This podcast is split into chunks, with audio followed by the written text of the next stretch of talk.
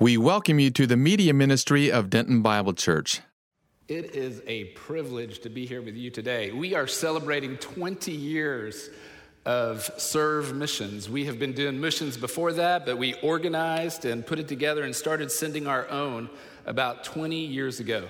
I want us to look at this weekend as a type of family reunion. Every Sunday is a family reunion, but this Sunday we're welcoming 38 plus almost 70 different countries in, at least through the people that are here or the people that represent us out there. Family reunions can get a little bit crazy. Um, we're going to serve food afterwards, or at least they call it food. It's hot dogs. You only eat those at either family reunions or Ranger Stadium. I, I hope that this ends up better than Ranger Stadium has lately.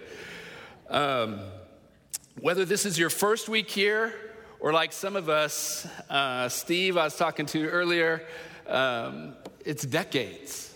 We've been here decades. And um, we have the privilege of being knit together, bound together uh, as a family with eternal likeness. For those of you who don't know me, you need to be a little bit cautious. I am the crazy brother in law, uncle, cousin, whatever it is in your family that you don't usually uh, have microphones at family reunions because of me. And yet here I am, and they've given me a microphone. So um, we're going to talk through a little bit of our heritage. And I want us to be challenged to not be comfortable because we can look at what we've done. These flags represent some effort. And we can sit here and we can applaud ourselves if we're not careful. And uh, we were never meant to be comfortable in this family.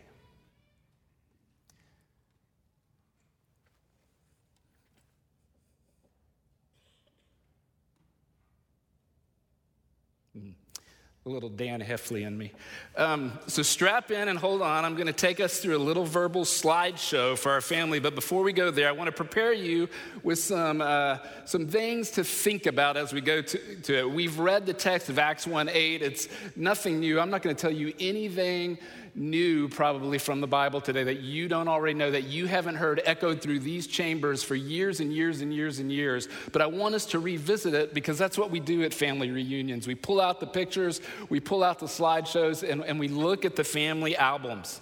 One in particular is probably the verse. I don't have a life verse, but if I did, this would be it. And it comes from John 3:30, and it's uh, it's about John the Baptist, and it says he's talking about God, he's talking about Jesus, and he's talking about his Lord who has come, who he was the predecessor, the, the forerunner for, and he says he must increase, I must decrease.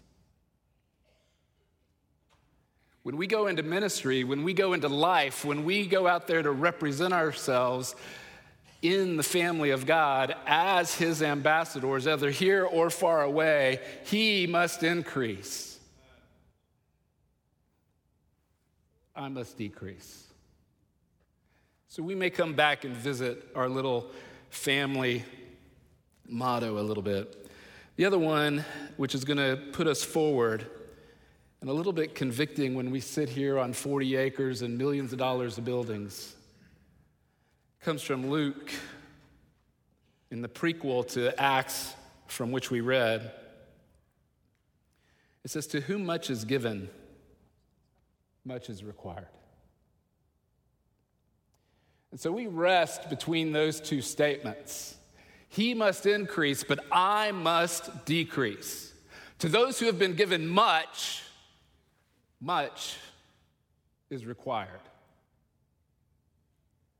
And that's our family dynamic. That's how we live on point, purposeful, intentional. The coolest thing about our family is our father, amen? We love telling the stories we have learned about Him and our Lord. We long for others to know Him through the empowerment of the family spirit. All our reunions begin and end with Him. He has substance. That's what the word glory means. It means weighty, it means a substance of truth, veracity. It's not what you get outside, And so we gather and we gather and we gather and we don't forsake the gathering. We come back to remember what our purpose is because the world is pulling us in so many different ways, telling us this needs to be our priority. You need to be your priority. Care about you. He must increase, we must decrease. Let's look at the text we read earlier. It portrays, projects our family going to different places. Uh, and, and we're going to bring in some pictures of that, okay? So this morning, I'm going to go through Acts 1 8. This evening, come back because I'm going to do the Great Commission. We're going to look more at the content of that purpose a little bit more closely. So make it a family day. Let's, let's crowd out the Student Ministry Center tonight. The missionaries are going to be there. There's going to be time to gather afterwards. You can talk and hear their stories and to see what's going on. Acts 1 1 to 11. The first book, so was the, the author wrote, was Luke, and Luke wrote more than any other author of the New Testament, even more than Paul. He's got Luke and Acts, and there's more verses there than any other person who wrote. And he's writing to possibly a, a friend, a, a, somebody that he is wanting to explain the truths of the family dynamic. O Theophilus, I have dealt with all that Jesus began to do and teach until the day when he was taken up. And this is where Acts 1 tar- starts off. We see the gospel, the good news in Luke. We see Jesus born. We see Jesus come to life in his ministry. We see him do the miracles. We see him turn his face to Jerusalem, knowing that he's going there for the purpose, which we're going to find in just a few verses, our purpose to die.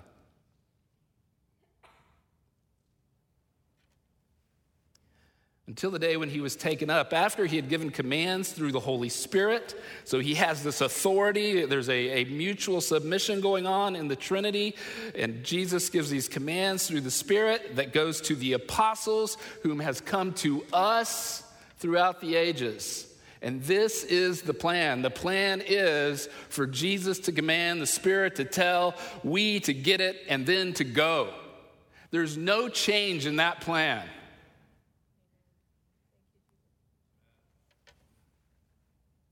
He, printed, he presented himself alive to them after his suffering by many proofs, appearing to them during 40 days and speaking about the kingdom of God. And I am just blazing through this text because I just want to pull out one thing here. While staying with them, he ordered them not to depart from Jerusalem, but to wait, just stay for the promise of the Father, which he said, You heard from me. Get this, don't, don't miss this little side note.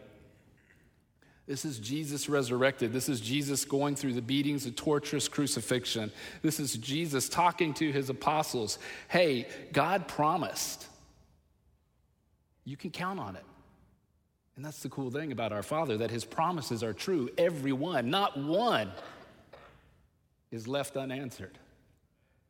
Who knows that best than someone who spent all eternity with Him? Who proves that best? Who trusts the Father and goes through death and gets resurrected by Him? Can I trust the Father? Jesus says you can. You can. You mean I can actually live the way the Bible calls me to live?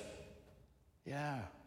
In fact, I would say that if you're sitting in these seats today and you're not living on task, if you're not living on purpose or intentional to Him, you're probably bored to death with your spirituality. You don't get it. You don't get it.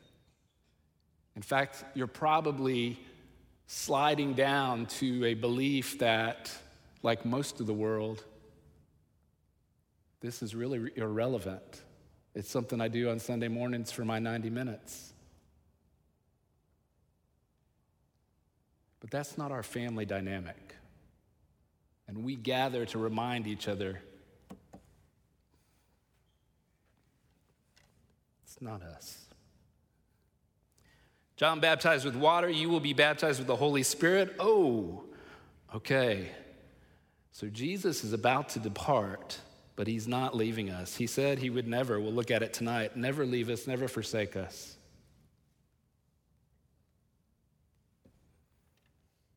Not many days from now. So when they had come together, they asked him, Man, this is us.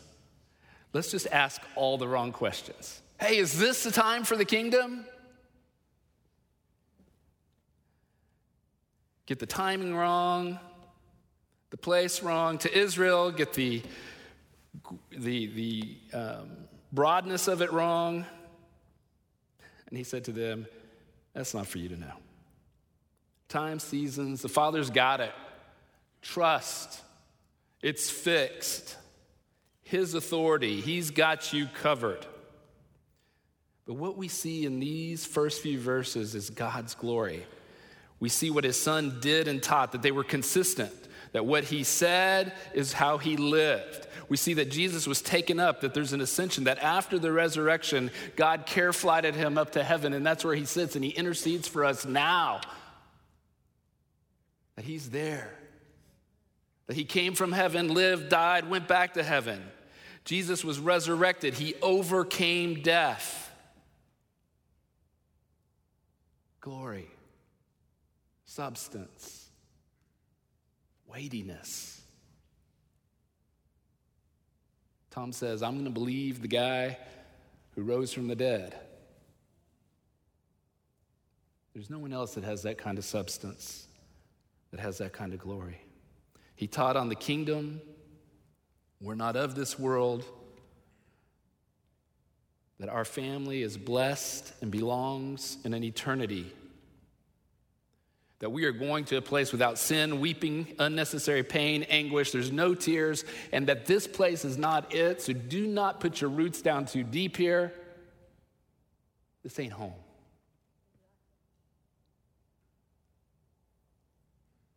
Enjoy. I remember in the late 80s, early 90s, when I first arrived, Tommy's illustration was you know, if you get a chance, have a couple scoops of ice cream. And he would always use Rocky Road.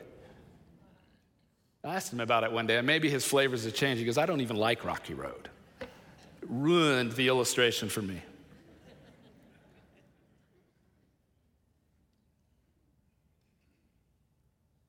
He wants the best for us.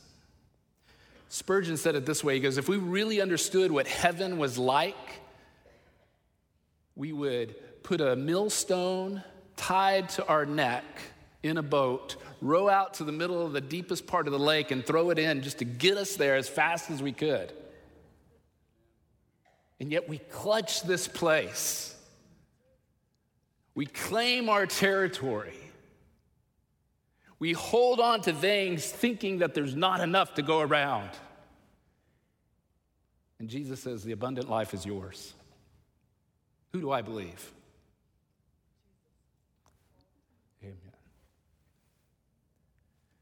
So we see here God's glory. And once we understand the glory of our family heritage, we are encouraged to become likened to it, that we are now in the process of moving closer and closer to the image of Christ. The next verse of our family album is going to portray or project our family going to different places, but these are not vacation spots.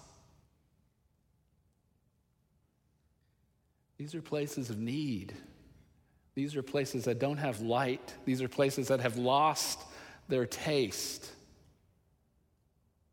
And that we're supposed to go on intentional movements to be salt and light.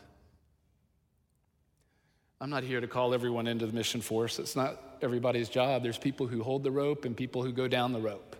But you know what? When you're holding the rope or you're going down the rope, you have the same scars because the rope is going to burn both of you. We're on the same team, but you don't have options to opt out. You're on the team, you're in the family. We either hold the rope or we go down the rope into the well. We are purposeful. And I am thankful for those who hold the rope. And I get to hold it for others. But you're one or the other. We don't opt out. We're a family of sojourners. We're a family on task. We're a family that's transitory. We're a family that has a heritage of God's glory. And we are to bring that glory into this place that we presently call home, which is earth, that we are just passing through. Verse 8, but you will receive power when the Holy Spirit has come upon you, and you will be my witnesses in Jerusalem Judea, Samaria, and to the ends of the earth. I want you to dream big. Uh, a pastor friend of mine uh, passed away a couple years ago, to Gary DeSalvo. He used to always laugh. He goes, You always have one vision, it's for the entire world. And, and I just believe it. I think we can do that in this generation. That if Coca Cola can make a product that where anyone in the world can wake up and within five to 10 minutes go refresh themselves with a Coke product, then why can't we have His glory everywhere? 11 men turned the world upside down. They had Roman roads and they had Greek language that was forced on them. Today we have mobility, both cyber and uh, physical. And, you know, one in two people in, in Europe speak English. You know, it's the number one, number two language. That your ability, just by growing up in America, gives you the privilege to be able to share the gospel with so many people. Jerusalem, I want to look at these places. We're going to have to go pretty fast here, but uh, I hope you've had your caffeine. Jerusalem. Uh, uh, uh, typically, when we look at this text, we, we, we try to make it look like ripples from, from the inside out, and I get it, and it goes back and forth sometimes. And, and I, I do agree with that, that, that we are going from this place to the next, to the next, to the next. But what I want to do is put some emotional impact with it. That Jerusalem, the city of peace, what that place is, that's the place of death. He was born in Bethlehem, where the sheep for the city sacrifice were, it's, it's a walking distance away. He came back, it says in Luke, his face turned towards Jerusalem in chapter 9, and it meant that he was looking to the task that he had come to do, and that was to die.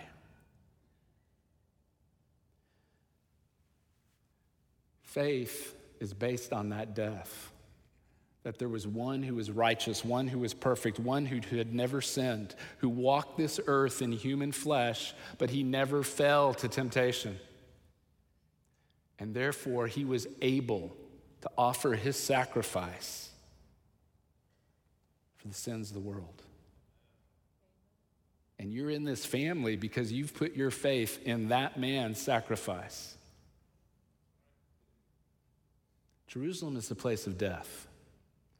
And it's the starting point for Acts 1 8 for the eruption of the church, which is going to be birthed here shortly in Acts. But you need to not go through this point too quickly. You had to start off with a death. And if you didn't, if you're still dragging half a life around, you're going to be that lukewarm, not knowing where to answer to. We die here. We come to faith and we die. This is not my life. He must increase. I must decrease. Francis Chan says, We all like to talk about Jesus. We like Jesus. We like what he does. We like his personality. We like Jesus. And that's good. You aren't just to like Jesus, you are to be like Jesus. You are to be the incarnate Christ of this generation.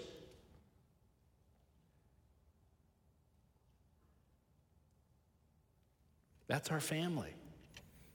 Death, Jerusalem. This church started off with a death. My discipler, Pastor Mel, he came here because his fifth child died and it woke him up to the core of his being. And he said, I need to make my life count. And at 51, when he could have retired in just years, gave it all up, came down here, checked meters, went to Dallas, and with 12 people started this church. And then those 12 people prayed that we would have an impact in every country on the earth. And we are not there yet, but we're moving in that direction. I have a friend, a personal friend. This is not a story of a story of a story. And he, uh, he speaks some languages that not too many people speak. And he goes into some places that the gospel isn't allowed to go. And he was having such an impact, like literally 300 or more people had come to Christ just across the border where he was going into. This is my shut up story, one of them. I'll share a couple of them with you. That when I start complaining about the dishwasher not working or whatever, I, I remember these heroes in our family. The album reminds me, it gives me a picture of, of where we're supposed to be. And so one guy, day, a guy showed up at his office and he said, Hey, you need to cut this mess out. We're not putting up with this anymore. And when you find out what's going on at your home, you'll see we're serious. So he gets up and he runs home and he finds out that his five year old daughter has been abducted. This ends good. When he gets there, his wife is holding that daughter and they're sobbing. And he goes, Tell me what happened. And the daughter says, This man, he took me away he took me to this dark room. And, and, and I could just feel the evil. Something bad was going to happen. He goes, Then this brilliant man showed up. And what she meant was this bright man. And he led me out of there. and I made my way home. That's the story good enough. But what made this man become knit to my heart was this next part. Because his wife, like my wife would, now what? What are we going to do now? They're trying to kill, hurt our children. Now what? And the family response, like it or not, was evil doesn't decide whether we stay or go. God decides. We will pray and seek the Lord. They say there another six years, seeing tons of more people come to Christ. Then they moved to a place where they weren't abducting his kids, they were shooting at him. And the police told him he had to get out of there because they couldn't protect him anymore. But he, like us, know that death to life is the only way to get to life.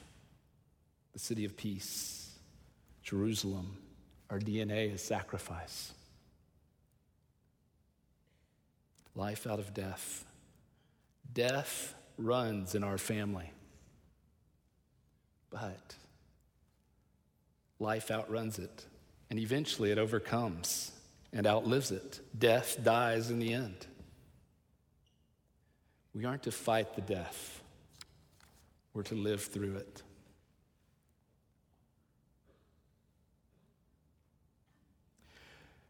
Judea and Samaria represent the going forth. So if you look at the book of Acts, you've got one through seven or eight is in Jerusalem, and then you see the death of Stephen, which makes them wake up, oh, we're supposed to be going. And so they go out to Judea and Samaria, and that goes all the way down until you get to Paul. And then Paul ends up taking it to the ends of the earth. But the Judea and Samaria part, what that represents to us is risk. Risk. Man, I skipped over a couple parts. Let me back up. We're going to run out of time. Um, the power is there through the Spirit. The word is dunamis, and everyone makes all kinds of statements about it. But what you need to know is the Holy Spirit who lives in you, that there is a power for you to do this dying and living. A friend of mine, again, a friend of mine um, from North Africa, uh, he came to Christ at the age of 12, and then his dad beat him until he was 18. uh, daily um, because he wanted him to recant Christ. And he wouldn't. And so at 18, he said, Man, I can do better than this. And so he left North Africa.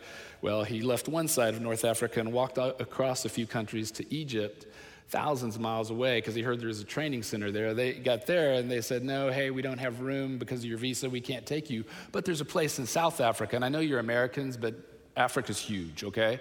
I mean, like, it's big. Like, Texas is small okay? And um, so they walk from Egypt down to South Africa to find this little Dutch Reformed church that says, Yeah, we'll train you. And they train him, and he learns how to do, uh, teach the Bible and share his faith. And then he comes to France, and he lives in France, and he's sharing with all these Muslims in France and winning them to Christ. And he wears this little red cross around his neck. But he greets them in Arabic with the, the formal greeting, but they see this cross, and so he's just an oxymoron walking around, you know? And um, so he's doing this for years and years, and his sister calls him up and says, Hey, dad is sick, and the only place that we can get him treatment is France. He says, Okay. He must increase, I must decrease. To those who have been given much, much is required. Send him. So dad came. Dad was hospitalized. Dad needed lots of care. And I'll call him Amin. It's not his name, but I'll call him Amin. Would go in every day and he would, you know, what you do. You got to move the wires. You got to get them comfortable, put in the pillows, things like that. And he's leaning over his dad every day, and this cross is just dangling right there in front of his dad every day. And a few days before he died, his dad reached up and grabbed the cross, and Amin thought he was just going to rip it off his neck and say, Enough of this. And what he said was, There's power.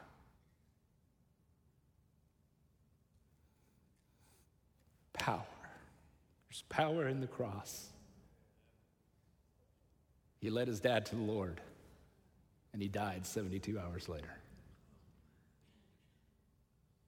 There's power. Not only power, but we are to be witnesses. Martyr is the word there. Uh, it came out of that because so many of the witnesses of Christ ended up dead.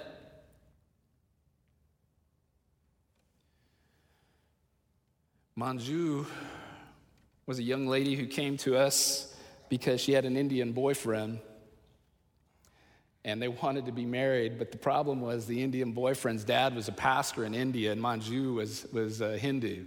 And so his, his dad called me and said, Hey, I ain't marrying them, not unless you say that she's a Christian. I'm like, Oh, great. And so I sent a girl out to meet with her after six weeks. Manju's still not getting it. I sent a another girl out to meet with her a few months later. So a lot of times going by. And uh, eventually I check in one Sunday night with this girl. I say, How's she doing? She says, No, no, I think she's got it. I was like, Really? And so I said, Well, let me have coffee with her. And so I met with her and her boyfriend down in Nice. And as soon as I walk into the coffee shop, you can just tell there's this aura about her, you know. And I was like, Oh, wow. And we sat down and she, she got the gospel. You know, it's always a little precarious when somebody gets a reward for coming to Christ, you know, and that's why you got to preach death up front. But, um, you know, she's like, marriage is waiting me, you know, and so it's just, it was just difficult. And so she asked to be baptized, and we went down to the Mediterranean, which is where we do it, and we all dressed in white shirts there. That's the culture. And uh, she invited all her Hindu friends from the area.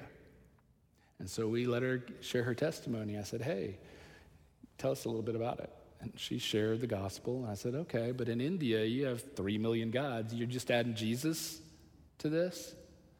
And she quit looking at me and she looked at her eight to 10 Hindi friends and she said, No. Jesus is the one and only true God. You must believe in him to be saved. I thought, Good enough for me. Let's get in the water.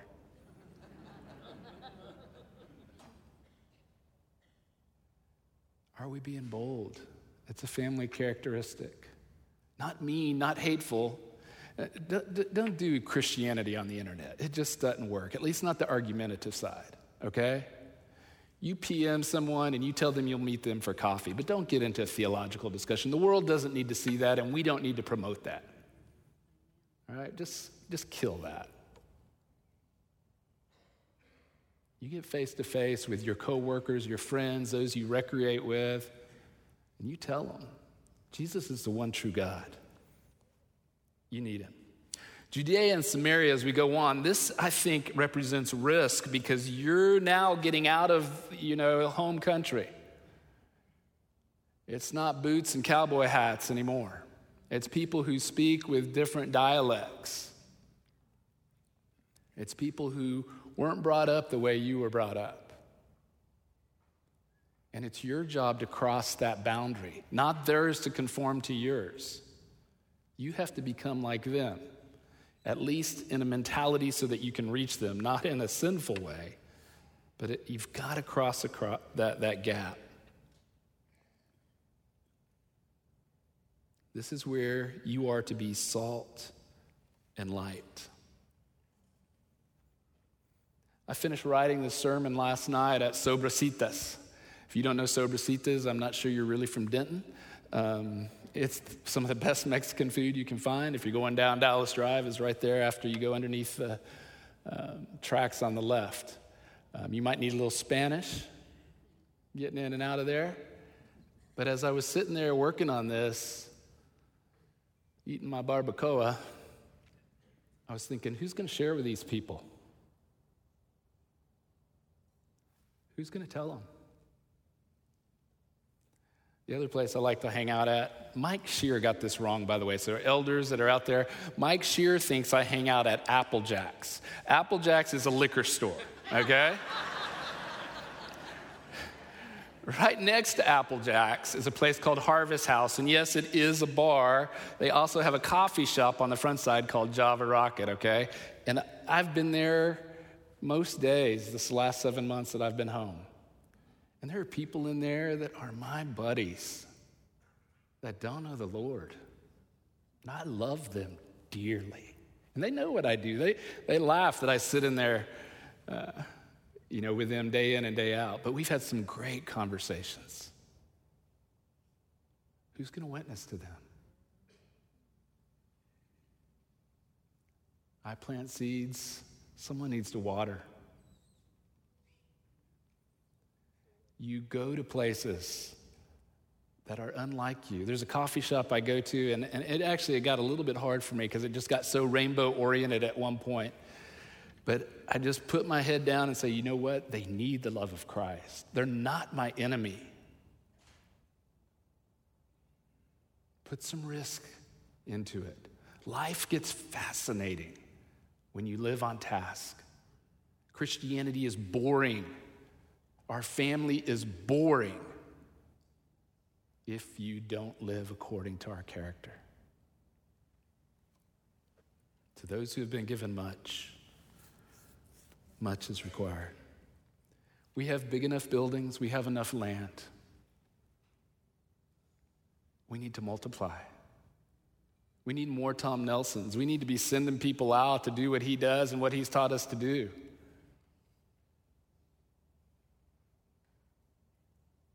There should be portions of you looking for places to go, people to meet. You know what's similar between all seven churches in the book of Revelation? If you go visit them today, they're ruins. They do not exist. Our structures weren't meant to last forever. This building, too, who knows where it'll end up one day. This is not our church. This is our church. And we use what we have been given with much responsibility.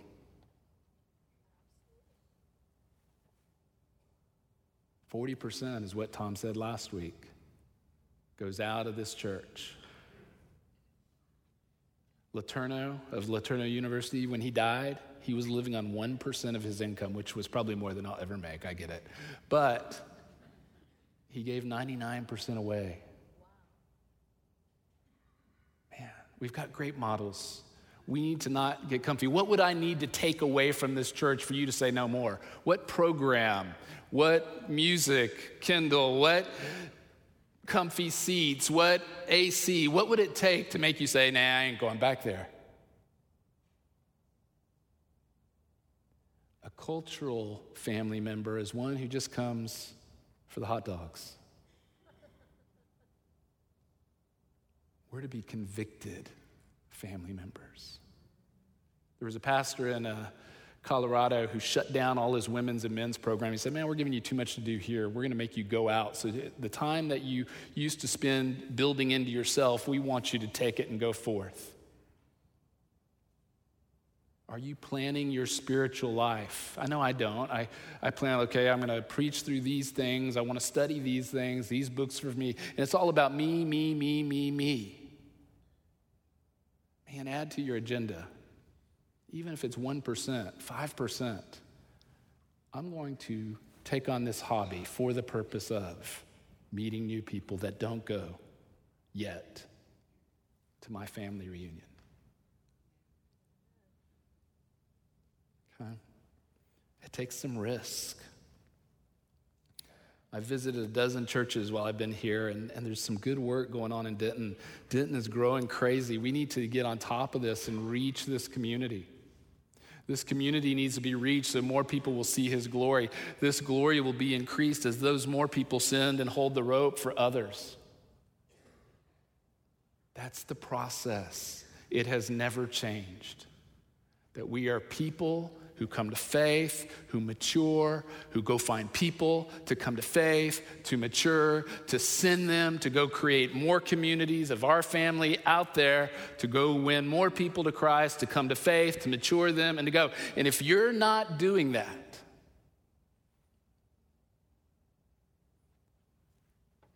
you need to come a little closer to the family. The metrics we usually measure things by is uh, number of people and giving. That's fine. It's two metrics. If I asked you to stand up if you came here last year, probably everyone would stand up. If I asked you to stand up if you gave here last year, probably everyone would stand up. But if I asked you, share your faith last year? Disciple someone last year? Then I would exhort you that you've become comfortable. And you're just kind of along for the ride. And that the more of you that grow here, it's the more likely that our church will become comfortable. No guilt. I'm just trying to initiate a little bit of fire to get you up and out. And it's going to be for your good. You're going to realize that living on task, living for Christ, living on an intentional investment into other people's spiritual lives is going to create a life in you that is so profound. You're going to see his glory in ways that you never did before. You're going to feel his power because you're going to need it right now. If you're just hanging out with all of us, you don't need that.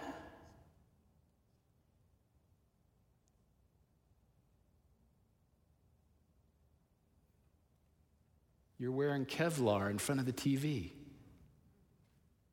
Those bullets aren't coming. Get out there. It's hard, I know. It's hard. All right, I'm going to get in trouble. But you know what? Kendall usually gets me up here at 27. It was 28 today. So, Kendall, you were off one minute. Um, So I'm claiming it. And then Mike went over too. So. Jerusalem, Judea, Samaria, the ends of the earth. The ends of the earth is the eschaton. It means every place throughout all time. So even if we get to every place, we just start going again. Until God comes back, until the time is ceased, until you don't put, as Tommy would say, fog on the mirror. You go. And you keep going, and you keep going.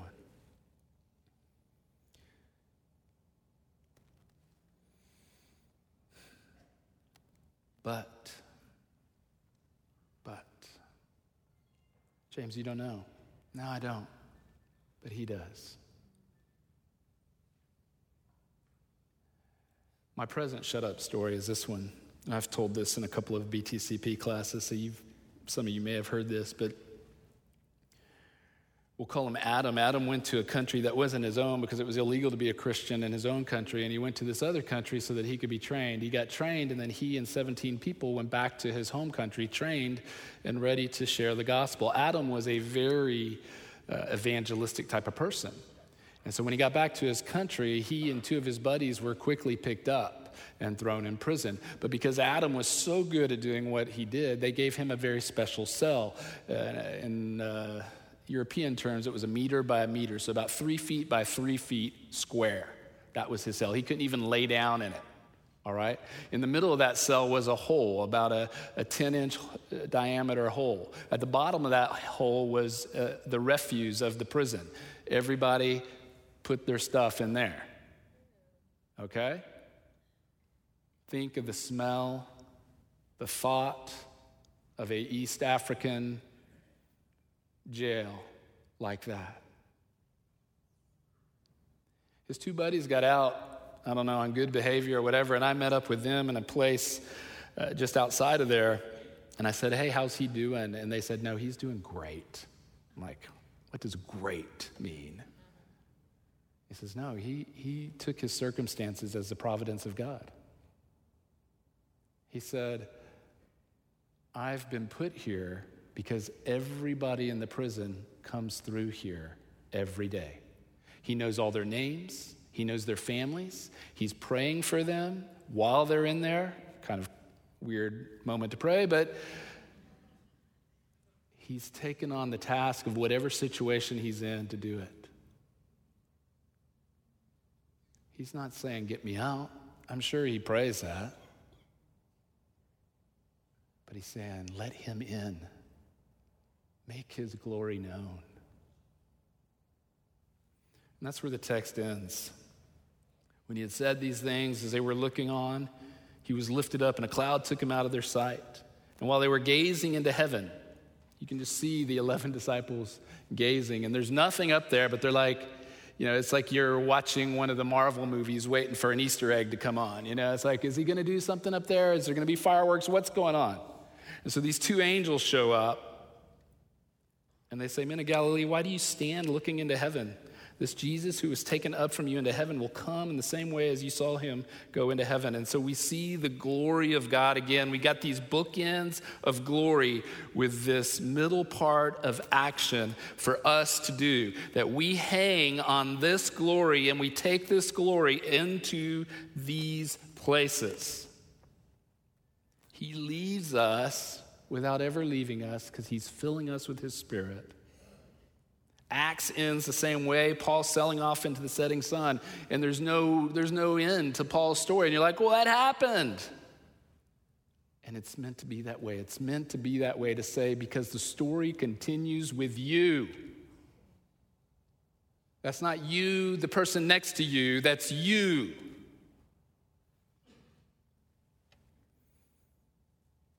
Tommy would say it don't stand, just stand there, hit someone.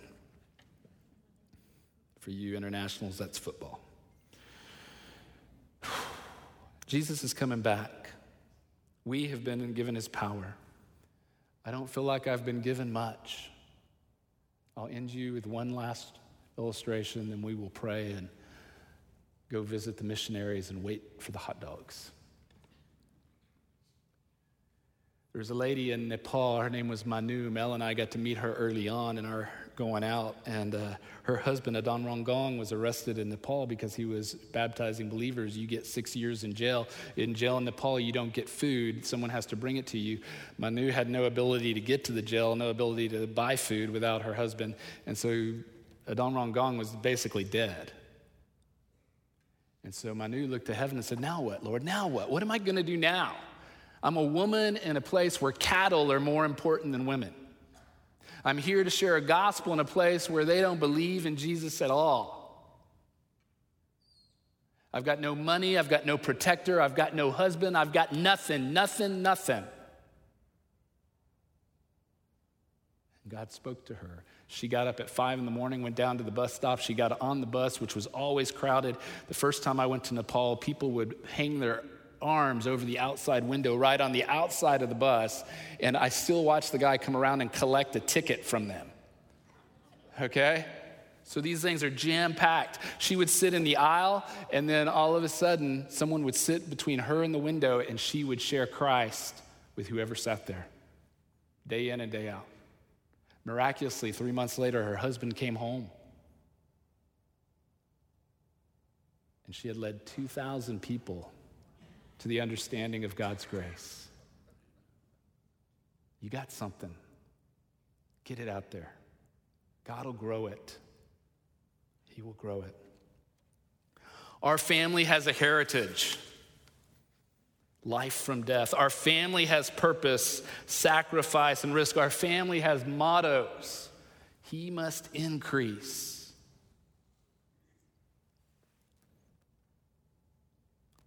Our family begins and ends with His glory, and it's about us taking it to others and making it known. Father, I pray that we get it.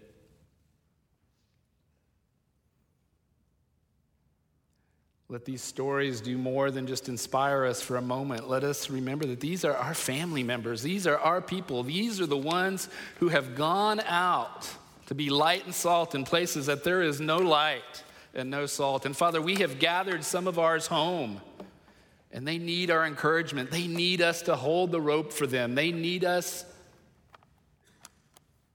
like we need them because we are not healthy just sitting here getting fat and comfortable. Father, I pray that when we enter into this place, we enter knowingly into your presence. We enter knowingly that we are part of this family. We understand that that family has a character that we are to uphold and to keep and to promote and to be part of. Let every word that's preached, every song that's sung, every prayer that's prayed move us in the direction of doing just that, glorifying you.